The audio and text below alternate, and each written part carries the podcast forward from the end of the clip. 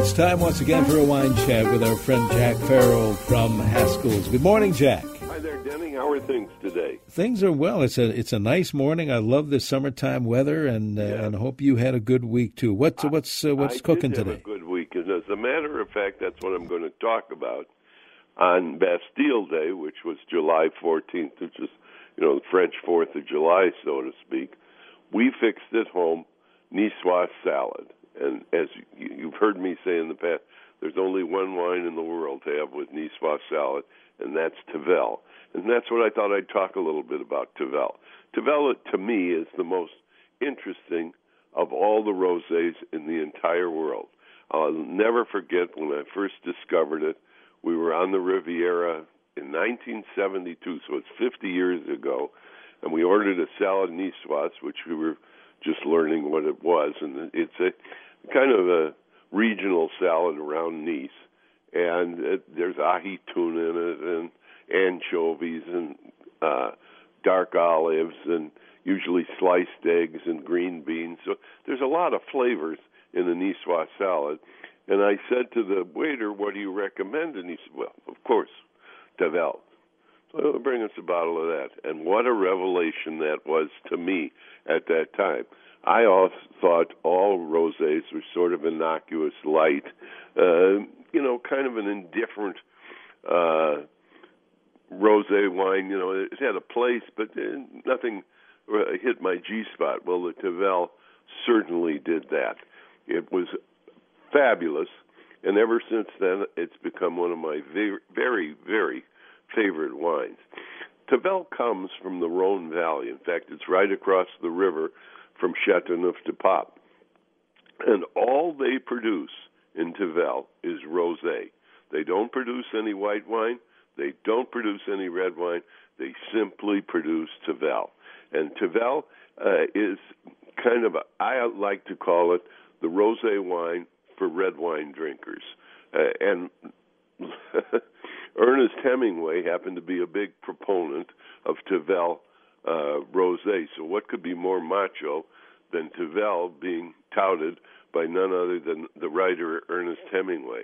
But Tavel, uh, the region itself, is uh, just a pretty little area, and it is a little area. It's only 2,300, 2,500 acres for the entire world where they produce Tavel. Now, the good news is that Tavel has been improving all along, but it wasn't until the late 60s that they began to clear the mountainsides and the hillsides in Tavel and plant grapes on those hillsides.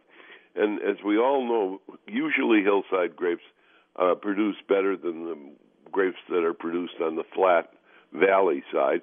Although you know you can get very good wines on the valley side, but those hillside wines, and they started to blend those grapes in with the valley one, and Tavel, in my opinion, got even better. And then, uh, you know, the French thought so highly of Tavel when they invented the appellation system, which is the name given to the different wine growing areas, Chablis and uh, Burgundy and Bordeaux and so on and on. They did that in the late, thir- the mid 30s. And of course, the very first one was Tavel because it was indeed very popular. Uh, it, it, was popular for centuries because the old kings of France and the popes of Avignon drank Tavel and thought very, very highly of it. And the popes were in Avignon in the 12th and 13th century, or the 13th and 14th century, pardon me.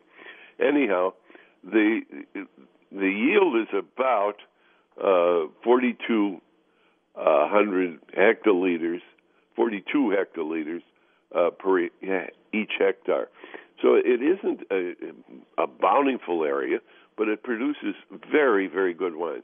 And you know, in France, you cannot make a rosé by blending unless it's champagne.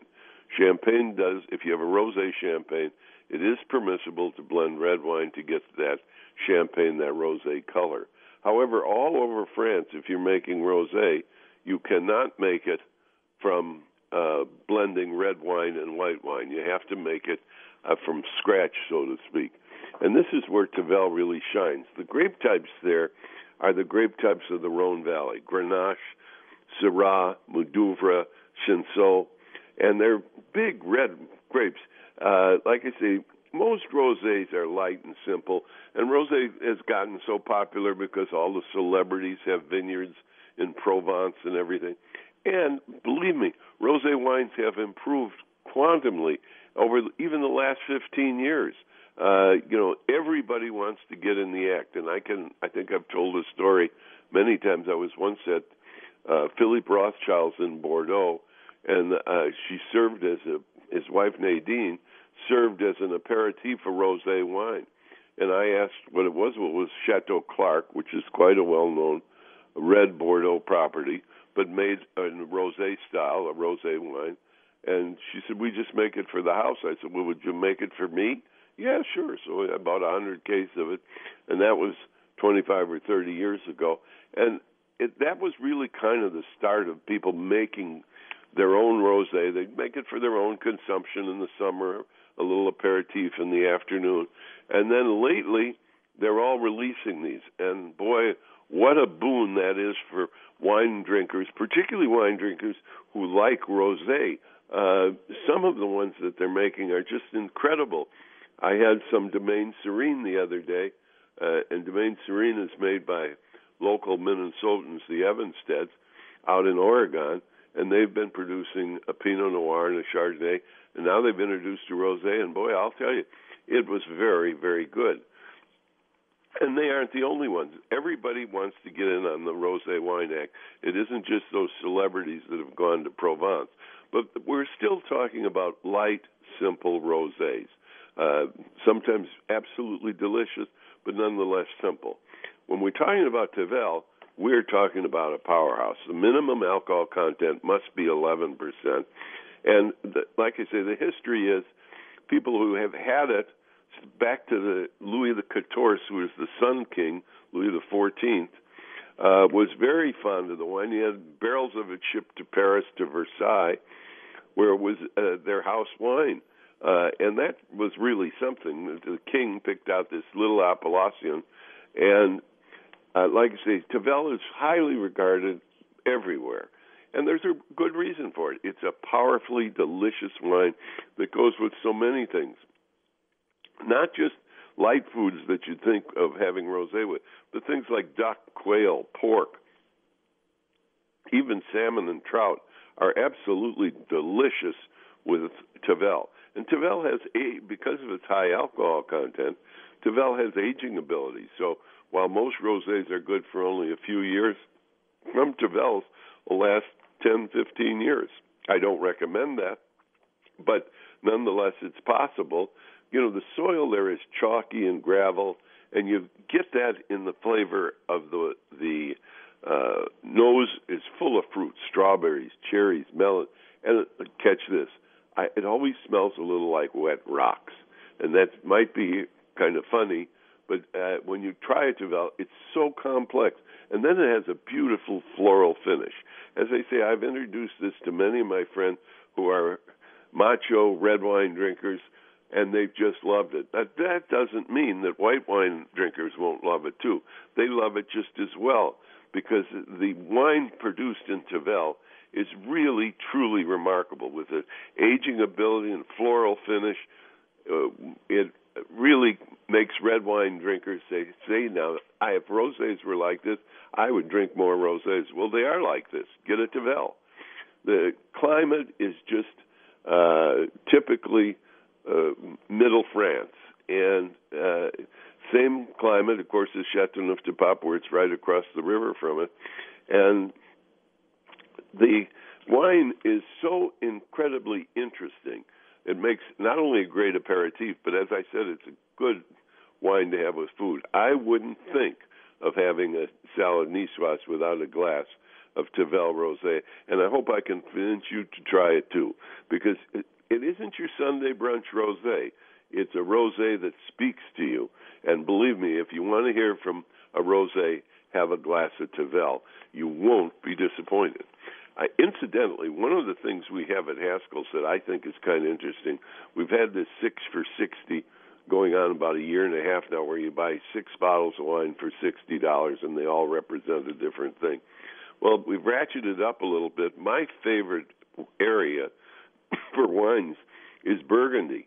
And I put together six Burgundies uh, as a sampler that are absolutely delicious. Four whites, a, a beautiful Chardonnay, and you know the only grape type in uh, for white wine in Burgundy is Chardonnay.